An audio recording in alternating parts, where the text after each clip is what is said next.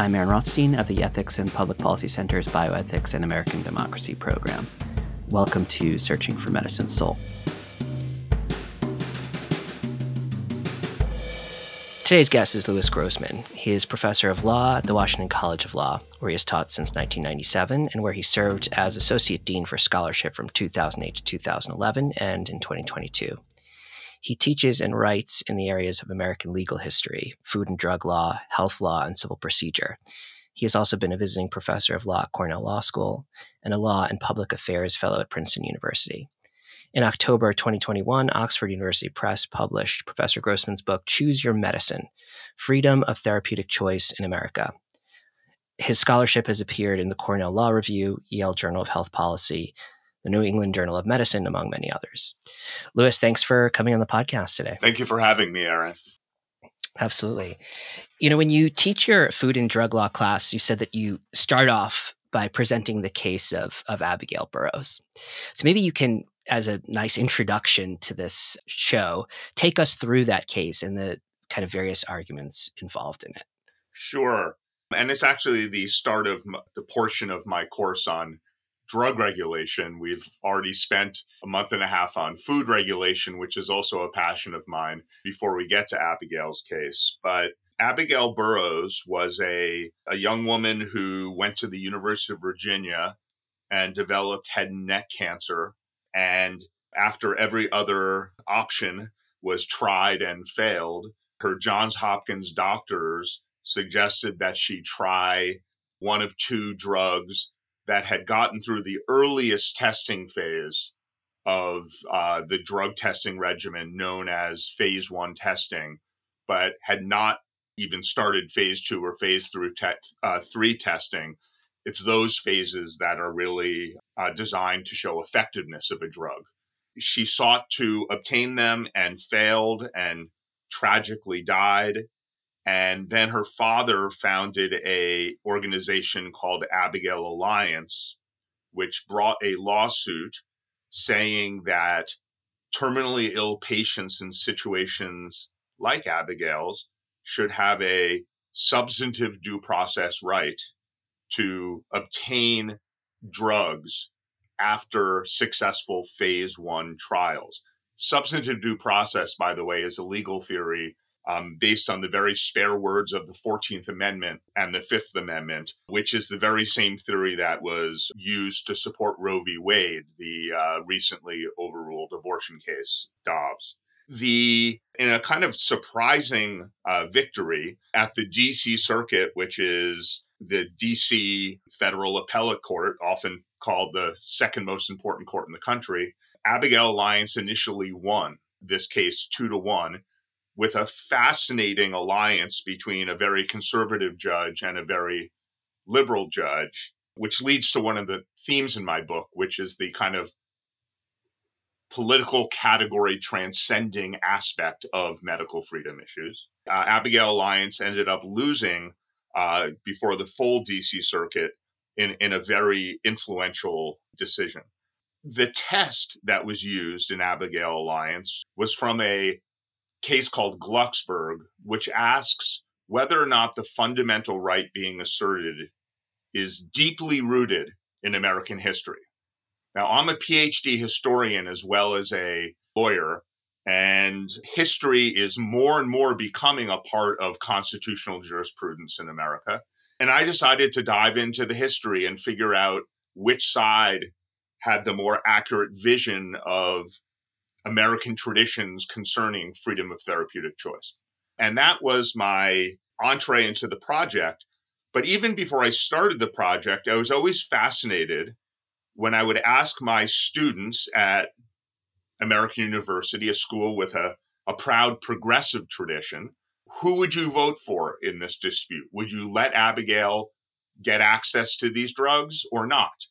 And uh, these self defined liberals, obviously not all of them, but many of them, raise their hands for the libertarian position in this context, saying that uh, people in Abigail's situation should be able to access an unproved drug for their terminal illness.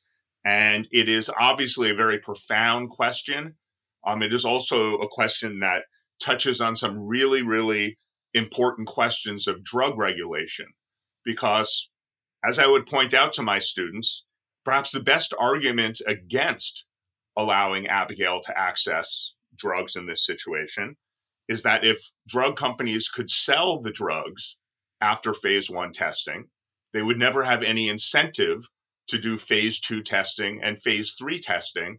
And therefore, we would never know whether the drugs worked or not. And that turns really into a question almost of individualism versus altruism. Should people be forcibly put into the position of potentially taking a placebo instead of uh, the drug that might help them for the betterment of society? And I was always intrigued that even after I raised that paradox, my students would still overwhelmingly say that Abigail should be allowed to buy the drug. Now it's kind of a false binary because there's there's ways to try to massage that issue to try to protect clinical research while you're also providing access. And indeed, FDA does that.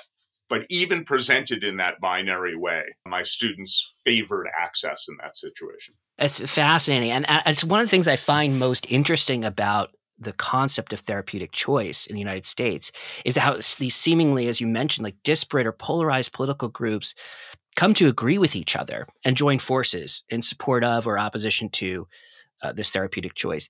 Where do you think, like, uh, maybe you can give us some outlines of where conservatives, liberals, libertarians, progressive typically fall in these highly controversial situations? Like, is there a re- re- kind of reliable trend where libertarians and progressives sort of agree on this, and conservatives and left of center folks, you know, take the other side? Not really. You know, there's uh, different styles of argument on the two sides. But in my research in modern times, the only people who were predictably pro regulation in a way that restricted choice were the kind of Ralph Nader era pro regulation legislators like Waxman and Kennedy and people like that. But you saw some really weird alliances uh, between, including some people that we've grown familiar with in the news over the past years. So, but Barney Frank, for example, was on the same side as Rand Paul's father. I'm blanking on his name. Ron Paul. Yeah, yeah Ron, Ron Paul. Paul's yeah. father. Marijuana legalization, if I remember correctly, on uh, supplement regulation. You had Orrin Hatch teaming with Tom Harkin, the great liberal senator from, from Iowa, I believe. You see again and again these strange, strange to most people, not strange to me anymore, alliances. Now, where that libertarian comes from, libertarianism comes from, is very different. I think that the women's health movement is a large part of progressive medical freedom philosophy. The notion of bodily autonomy that was built up around the abortion rights movement in the early 1970s. Whereas from the conservative side of the spectrum, I think that they sometimes embrace bodily freedom rhetoric, but I think there's much more of just a general anti government and even economic freedom aspect to their arguments. But the fact of the matter is, if you look at the the rhetoric that's actually advanced by each side in these debates, they tend to draw on a rich array of different libertarian traditions in America that overlap with each other. Mm. Let's get into the the history a little bit. And I, I, one of the things I find so interesting about the book is that you know you take us through these various epochs in American history and and and how they are similar and different from each other. Let's start maybe with the American colonial era, the era of independence. What did what did orthodox medicine at the time look like and and how did Americans respond to to this kind of orthodox view of medicine? I think it's very important to understand that orthodox medicine until the 20th century did not really have much greater claim to efficacy than than its rivals. They wrapped their approaches in, you know, highfalutin titles and Latin and university education and so forth. And of course, they were widely respected and followed. But they followed a approach often called heroic medicine, which was a massively interventionist, depleting approach to medicine uh, based on the balance of the four humors or other forces in the body, which led them to do things like massive bleeding and blistering and liberal use of purgatives and emetics. And the most famous example of this was George Washington on his deathbed, who was suffering from some sort of throat infection. We don't know exactly what. And, you know, a very large portion of his blood was taken from his body.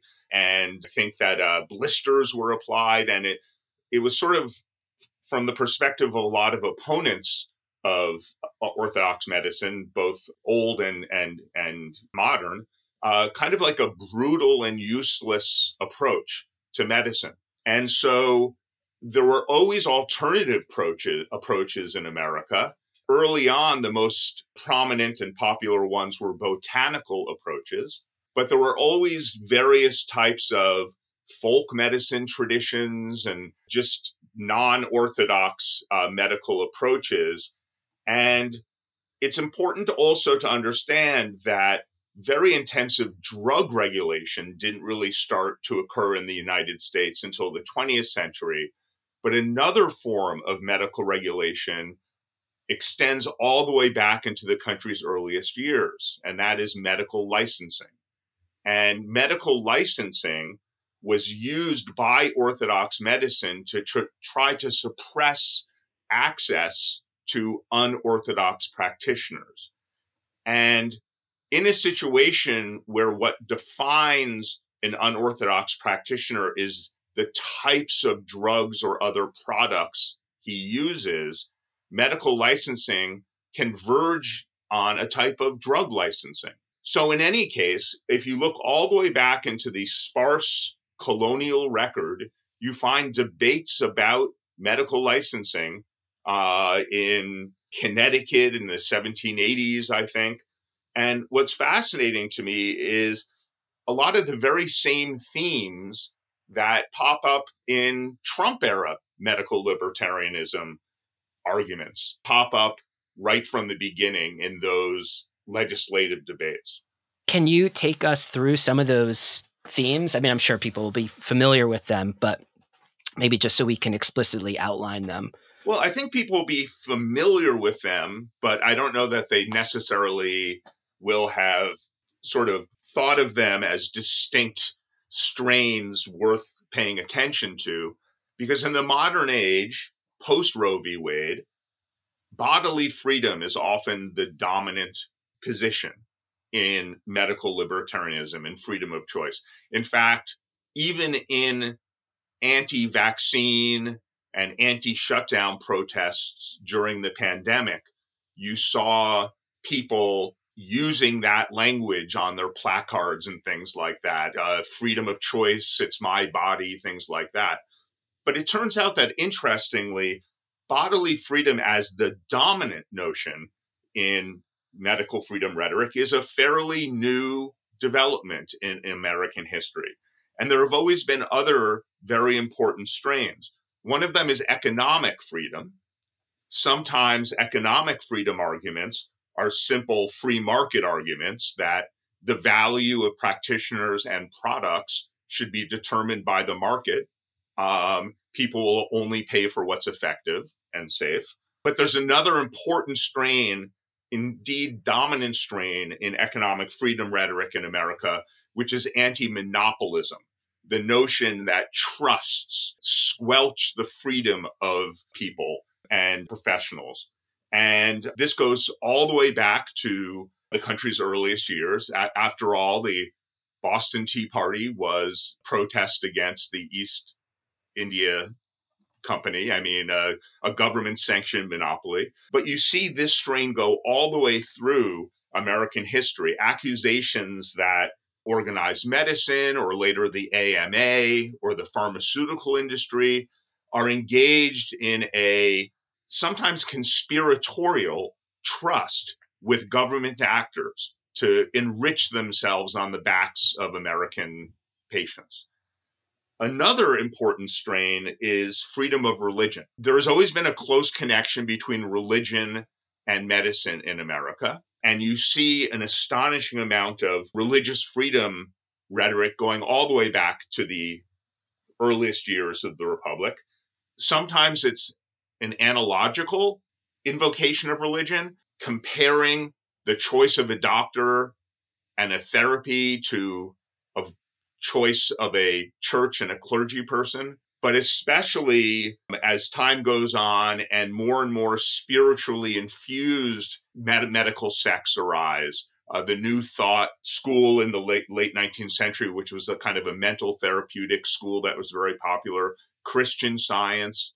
A lot of times, freedom of religion and freedom of therapeutic choice merge into an almost indistinguishable right. And then, even when it's not explicitly religious, for much of American history, before modern medical science arose and we came up with the notion of the controlled clinical trial to uh, establish drug efficacy. There was a strong opinion embraced even by the US Supreme Court that medical efficacy is a matter of opinion or conscience, and it somehow violates American democratic constitutional principles to force people to make one choice rather than another in a situation of uncertainty.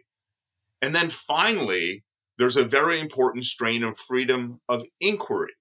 The notion that if you don't let a thousand flowers bloom, if you don't let doctors around the country experiment at the bedside, in the hospital, or in people's homes with different therapies, there's no way we're ever going to find out what what works. And a strong embrace of the notion that some of the most important therapies were developed in this kind of trial and error way oftentimes by not highly educated people. And this strain of medical freedom really collided full on with the rise of the adequate and well controlled medical trial because if you think about that uh, a system that says you are not allowed to use an unapproved drug except in a controlled clinical trial.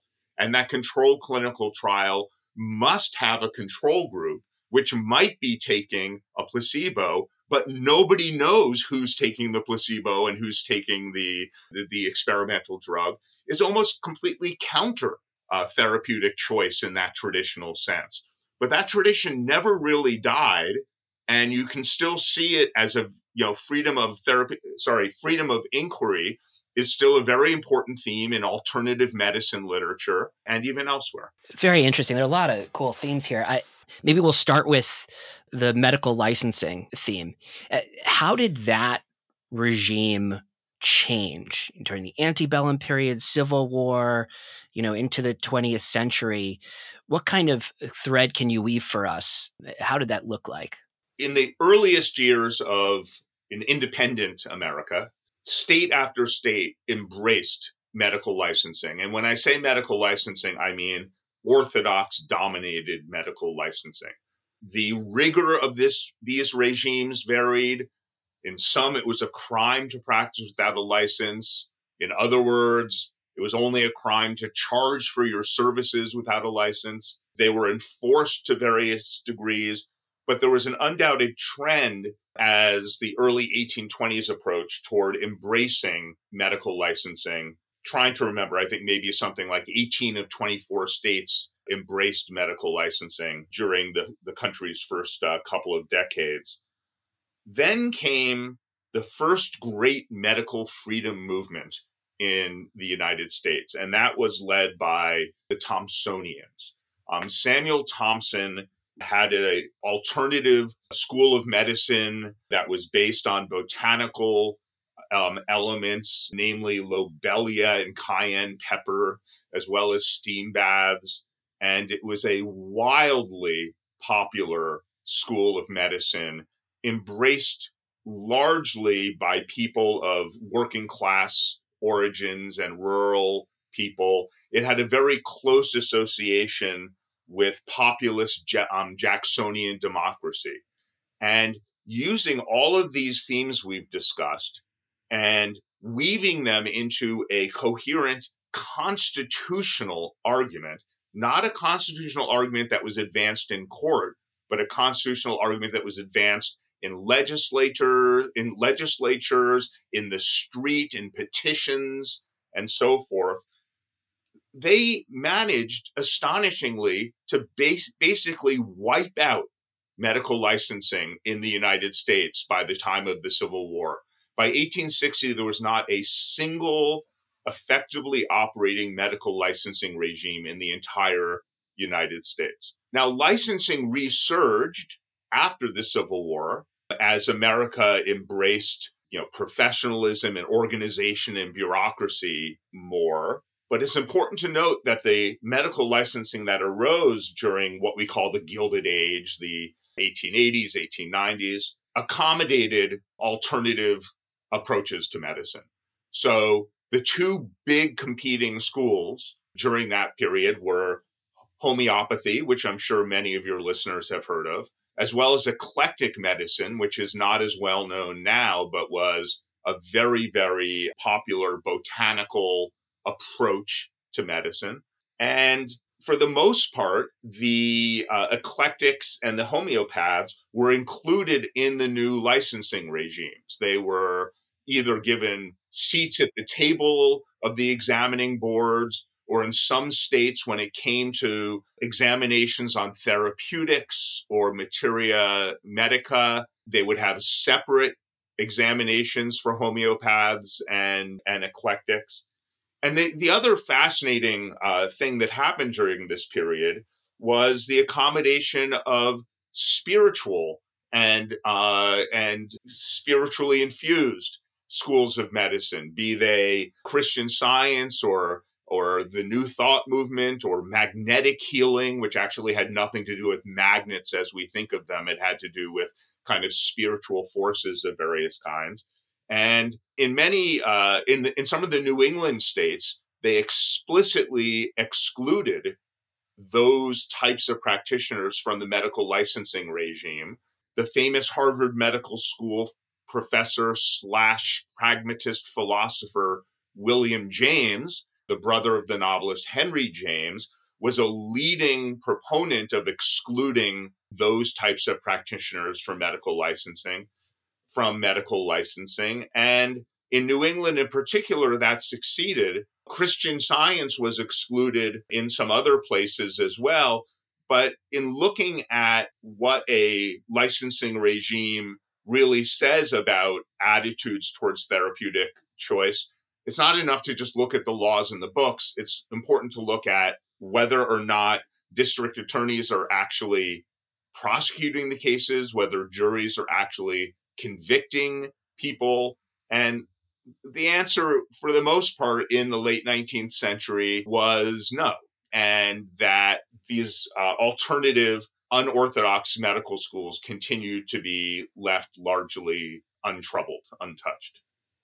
Hmm. You brought up the Thomsonians. I, my understanding from reading the book is that that started to thrive or really kind of hit its pinnacle in in the Jacksonian era, and to bring this idea of like there, there's this continuity to American history in a way. I, I think people make the comparison to Trump that there's you know the Jacksonian populism is very similar to you know Trumpian populism. I just think that's kind of an interesting uh, analogy there to, to think about a little bit. Yeah, I agree. And it's occurred to me as well. And despite what I've said about the interesting, sort of unusual bedfellows in the history of these issues, there have been times when there has definitely been a political valence to the leading medical freedom voices.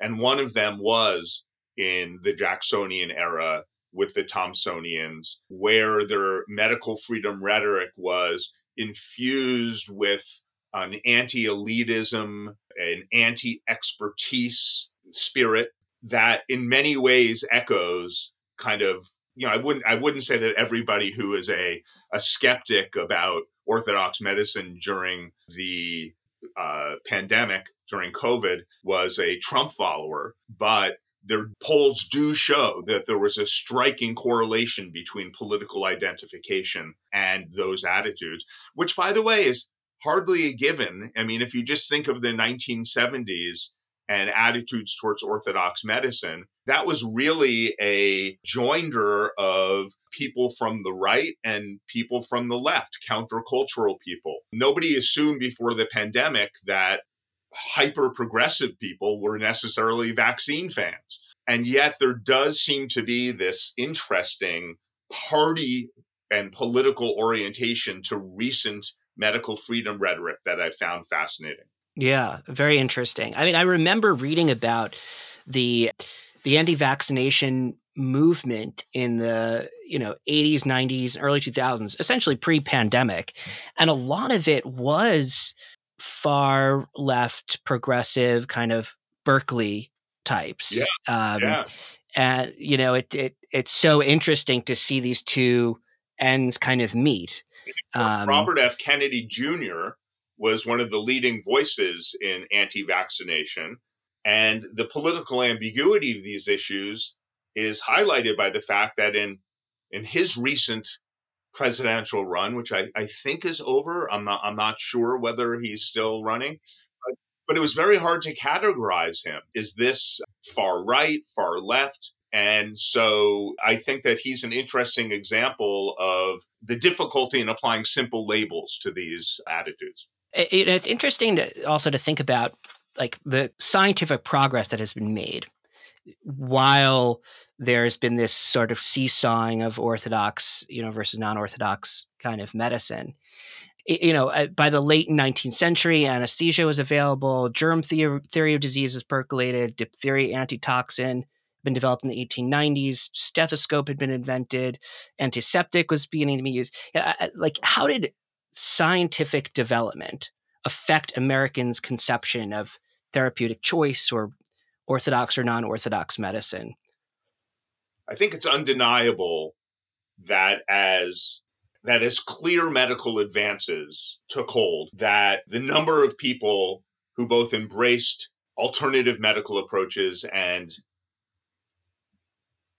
and medical freedom rhetoric reduced went down but it's also important to think about um, different types of medical advances. Like you say, the stethoscope. You know, well, I mean, I think that's it's a, little abstract for you know a person in Dubuque to say, "Oh my God, they have a stethoscope now. I'm I'm not going to be a homeopath anymore." It really took a couple of really huge advances to lead to what I call the age of trust in the middle of the 20th century.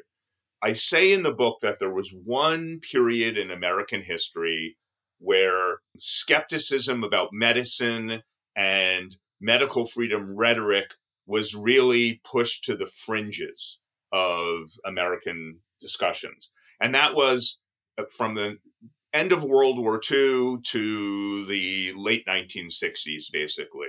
Trust in medicine was incredibly high as was trust in all major American institutions, including government.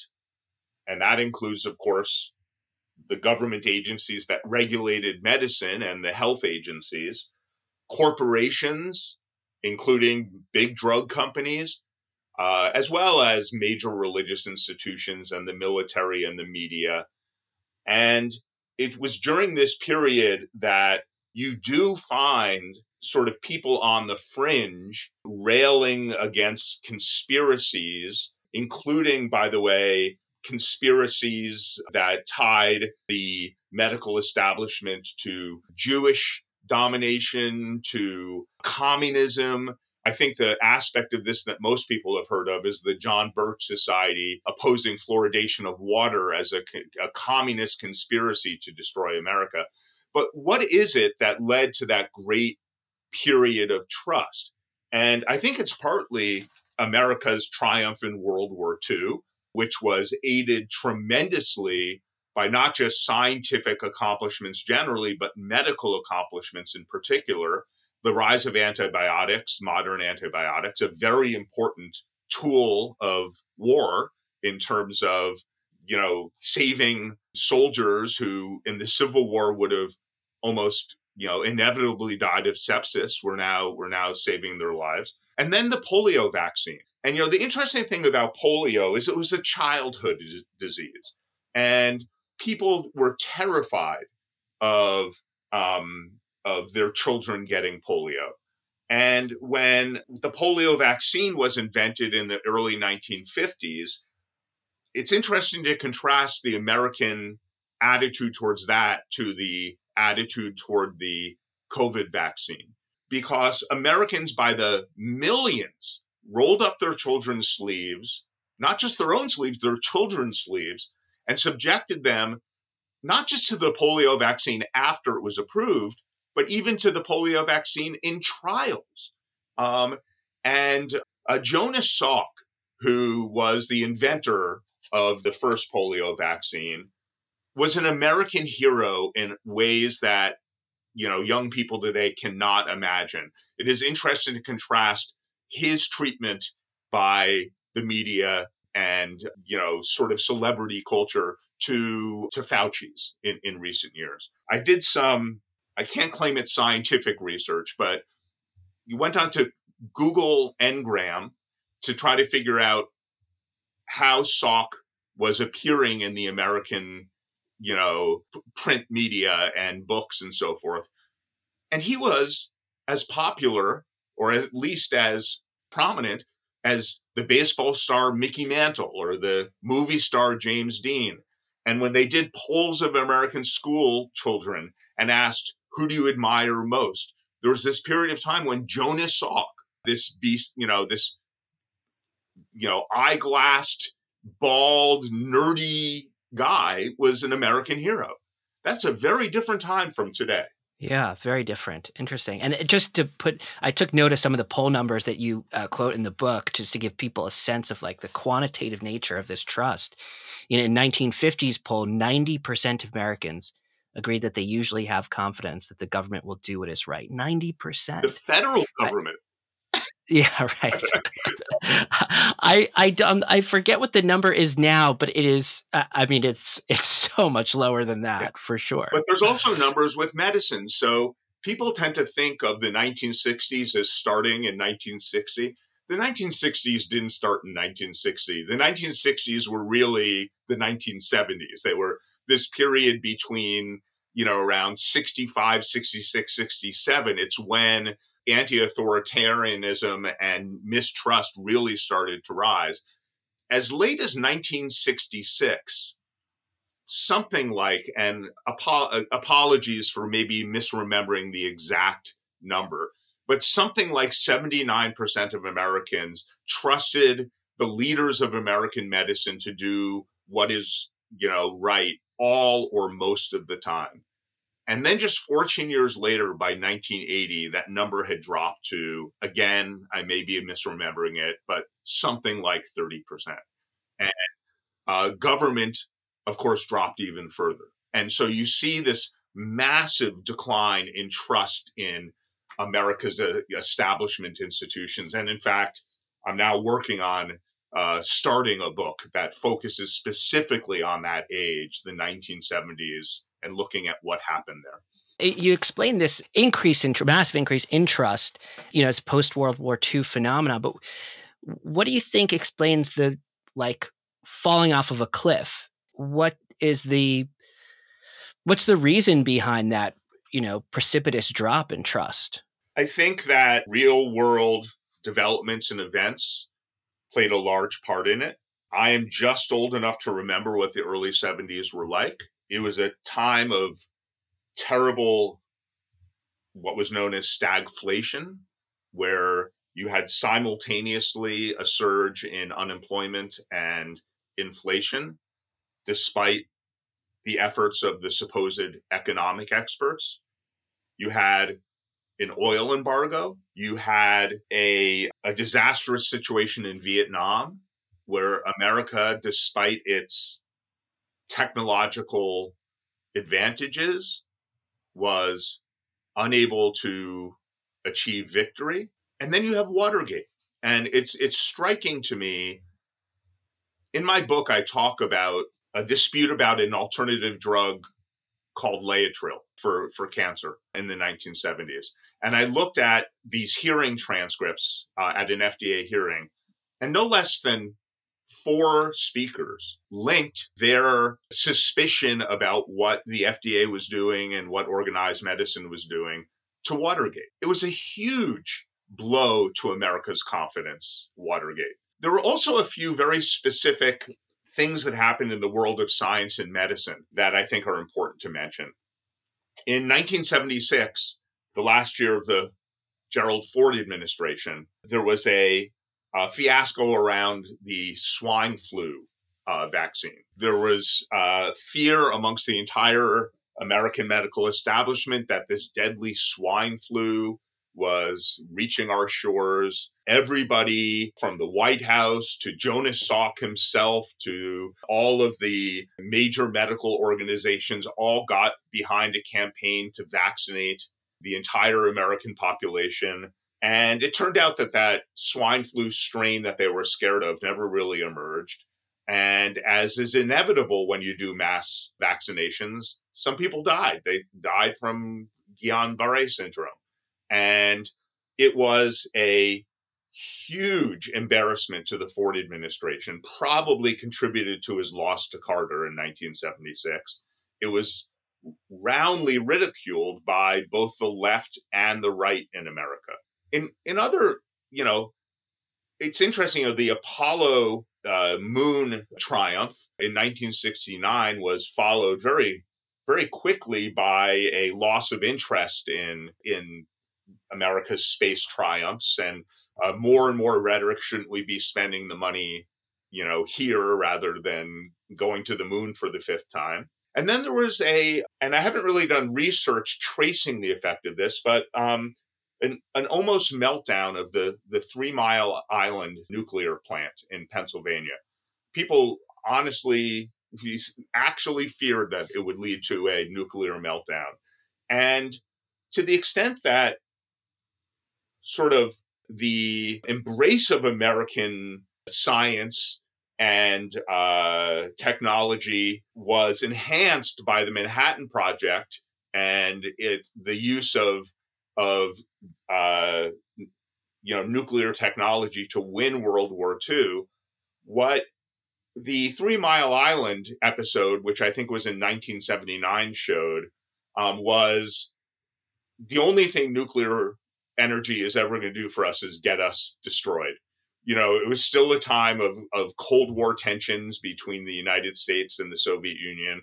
And there were still people who held out hope that at least nuclear technology would lead would be a a clean, uh, endless source of of energy in a uh, civilization that was being, you know, kind of like really pummeled by the oil crisis of the 1970s. And I suspect that Three Mile Island was another dagger in the uh, torso of respect for American science.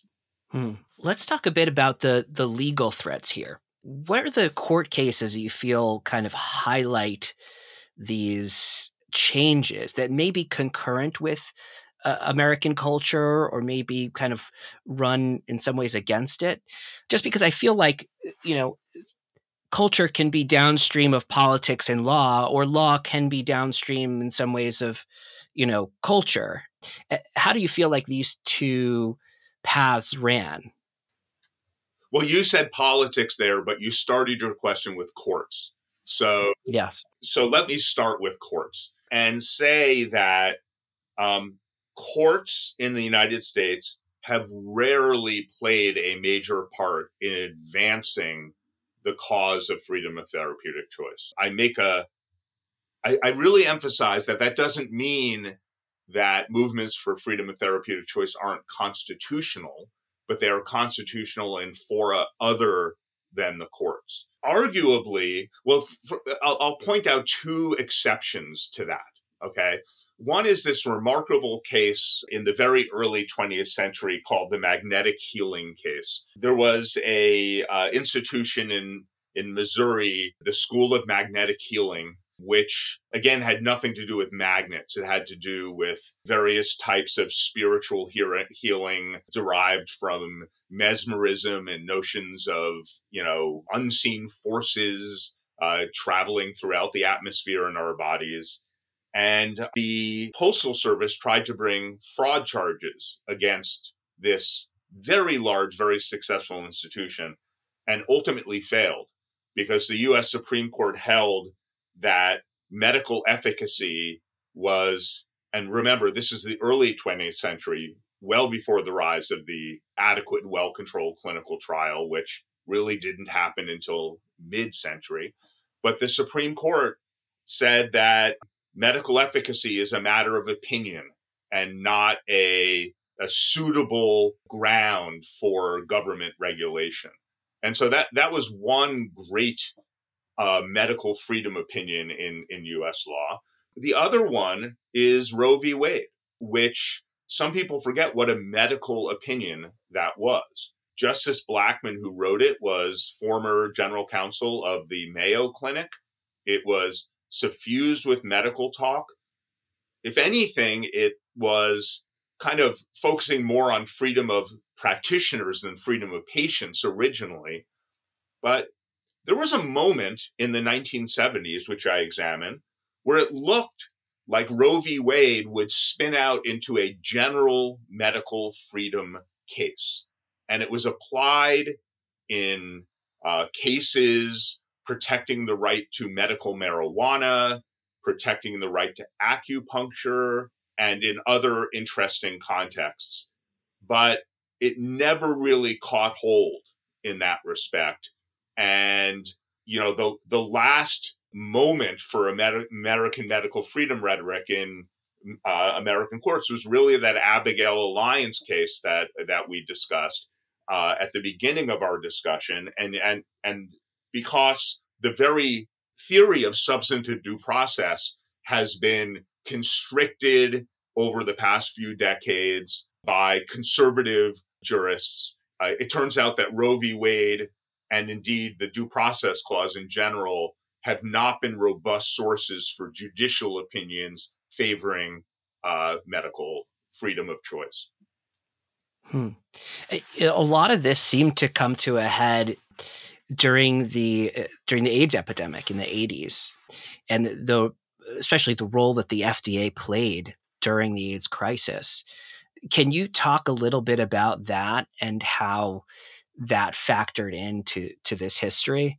The AIDS movement was a hugely influential movement with respect to US drug regulation in ways that are still very much evident today. What's interesting about the AIDS movement is you can argue that it was the first great movement for freedom of therapeutic choice within orthodox medicine rather than against orthodox medicine. The AIDS activists, and we're talking now about the 1980s, the, the latter part of the 1980s, they didn't reject pharmaceutical industry, although they they rejected their um, their their motives. They didn't reject their technological acumen and accomplishments. Uh, they didn't reject um, orthodox medical principles.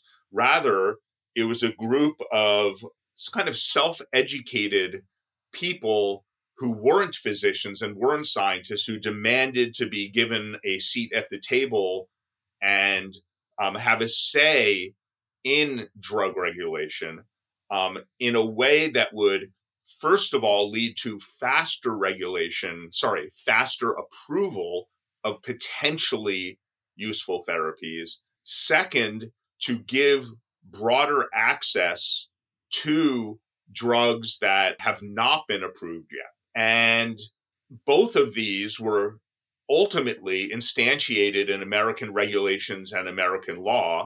And there ended up being an interesting split within the AIDS activist community itself, with some of the activists, including some of whom are still very vocal on this point, saying you can go too far here.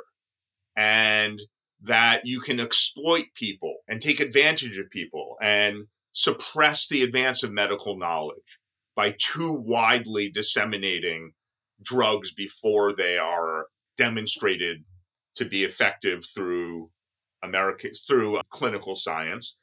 And another wing of the movement, which was much more purely libertarian, saying we shouldn't have to uh, you know, serve as guinea pigs for future generations. We want access to this now, drugs into bodies. And in any event, uh, as I said, what the AIDS movement was struggling to achieve is largely visible in American statutes and regulations now, where it is uh, it, it, it is no longer as difficult to get an unapproved drug as it used to be. And to the degree that it is difficult, um, it's because of industry hesitation, not FDA hesitation.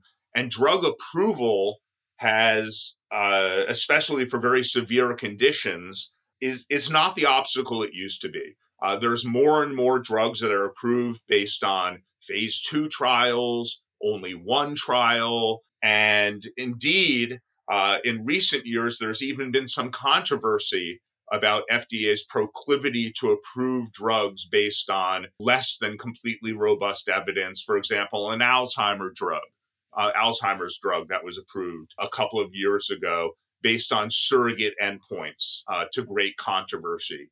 But that entire notion, by the way, of approving a drug based on surrogate endpoints rather than clinical endpoints was a product of the AIDS era. Hmm. I know your your focus is on uh, America, but I wonder just from what you've seen and read whether you think that that this history or this idea of therapeutic choice, the way we treat it here in the United States, is unique to the United States, or whether this concept exists elsewhere.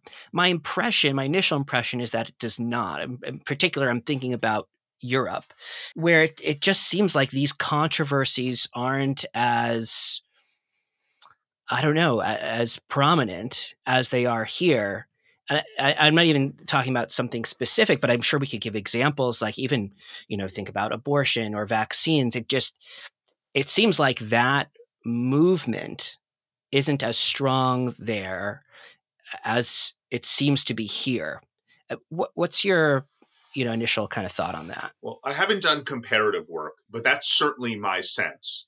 And I mean, it's evident to me in kind of an interesting place, which is government uh, funding of uh, medical care, medical treatments.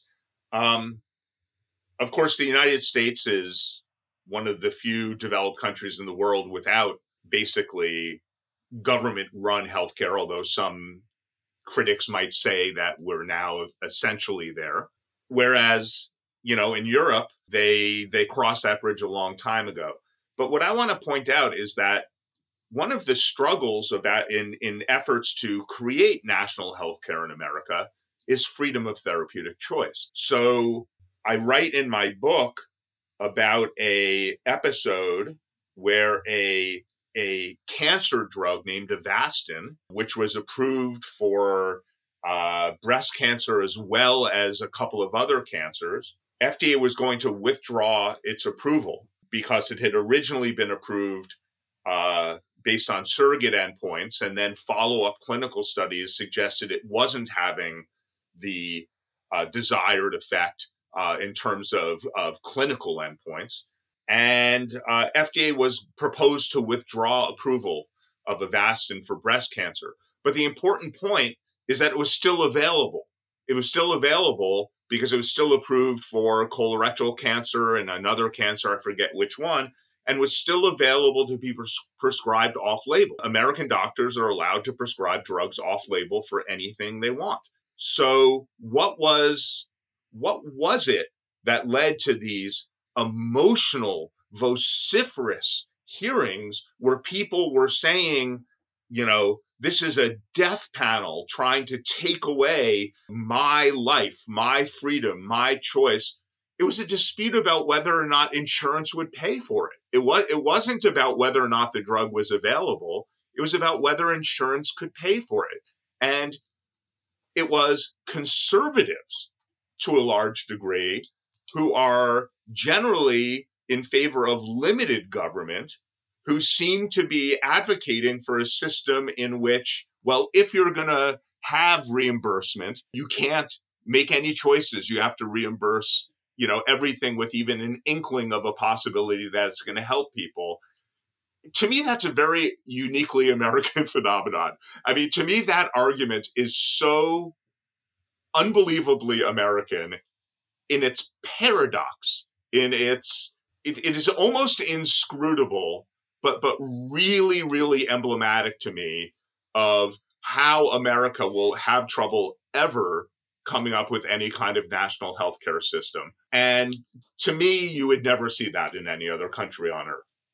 And that brings me to my my last question for you, because it, it, does seem at the last few decades that the idea of health insurance, insurance coverage, where are we going to find the money for these therapies, has become just more and more of an issue as our you know as the share of GDP of you know healthcare as a share of GDPs that healthcare takes up grows, you know, almost exponentially. I mean, it, our our the financials of the healthcare system are so defunct. How do you feel like this affects the agitation for therapeutic choice or the the ideas behind having kind of free rein uh, to choose a therapy? Well, certainly to the extent you're talking about demands for therapeutic choice within the world of orthodox medicine, it is becoming more and more impractical. Just a few days before we're having this discussion, FDA for the first time approved a CRISPR drug. I don't know if you heard that at the end of for sickle cell, yeah, I think, right? Cell. Yeah. And you know, it's a fascinating development because I mean, we could talk about another time. We could talk about how the entire uh, traditional, now traditional, adequate and well controlled trial has to be completely re envisioned in order to approve a CRISPR drug. But the other thing is that it is immensely expensive. I mean, astonishingly expensive. So, what does it mean to our society to, on the one hand, make miraculous medical improvements? And I don't know enough about this drug to know whether it is a marginal or, or dramatic improvement. I just haven't read enough about it yet. But on the other hand, to make it inaccessible to all but a few people. I mean, therapeutic choice, it's one thing to have the government tell you it, that you cannot buy something or that a physician cannot administer it to you. But, you know, as has been pointed out by, you know, I mean, Isaiah Berlin, uh, the, uh, the, the great philosopher, said something like, you know, if bread's too expensive, it's the same thing as bread being banned. If you can't access it because you don't have enough money, that's not therapeutic choice. And so I think we're entering an era where, at least when it comes to orthodox medicine, the idea of therapeutic choice is running up against some very serious practicalities and already has, of course. But that being said, what that leads to is enhancement of arguments in favor not just of alternative therapies, but also cheaper orthodox therapies. So if you look at the libertarian arguments about um, ivermectin and hydroxychloroquine during the pandemic. Now, to me, those are fascinating because those were not botanical products. They weren't, you know, healing by prayer. They were FDA approved drugs for other conditions that people embraced as a cure or preventative or treatment for COVID. Why why is one orthodox drug, you know, unacceptable like the vaccine or whatever, but whereas the other one is uh, embraced with such passion? Well, it's it's happening in a political context and the one thing about ivermectin and hydroxychloroquine is they're off patent. They're, they're not on patent anymore. And therefore, Big Pharma was not making a lot of money from them. And therefore, obviously, there were people who authentically felt that these drugs, despite the absence of evidence, could help them. But you also have to view it in a political context, which is it was a thumb in the eye of big pharma, which is to say, you know, yeah, you're not going to make a lot of money from me when I buy generic hydroxychloroquine, but I'm going to insist that I have a right to try it instead of to be compelled to take your newfangled, you know, RNA vaccine. And so I think that even in an age of extreme expense, you can still see freedom of therapeutic choice advocacy popping up in some surprising places. Fascinating stuff. On that note, Lewis Grossman, thank you very much for taking the time today. This was great. I really, really enjoyed it, Aaron, and I really appreciate the invitation. Absolutely. This podcast has been produced by the Ethics and Public Policy Center in Washington, D.C.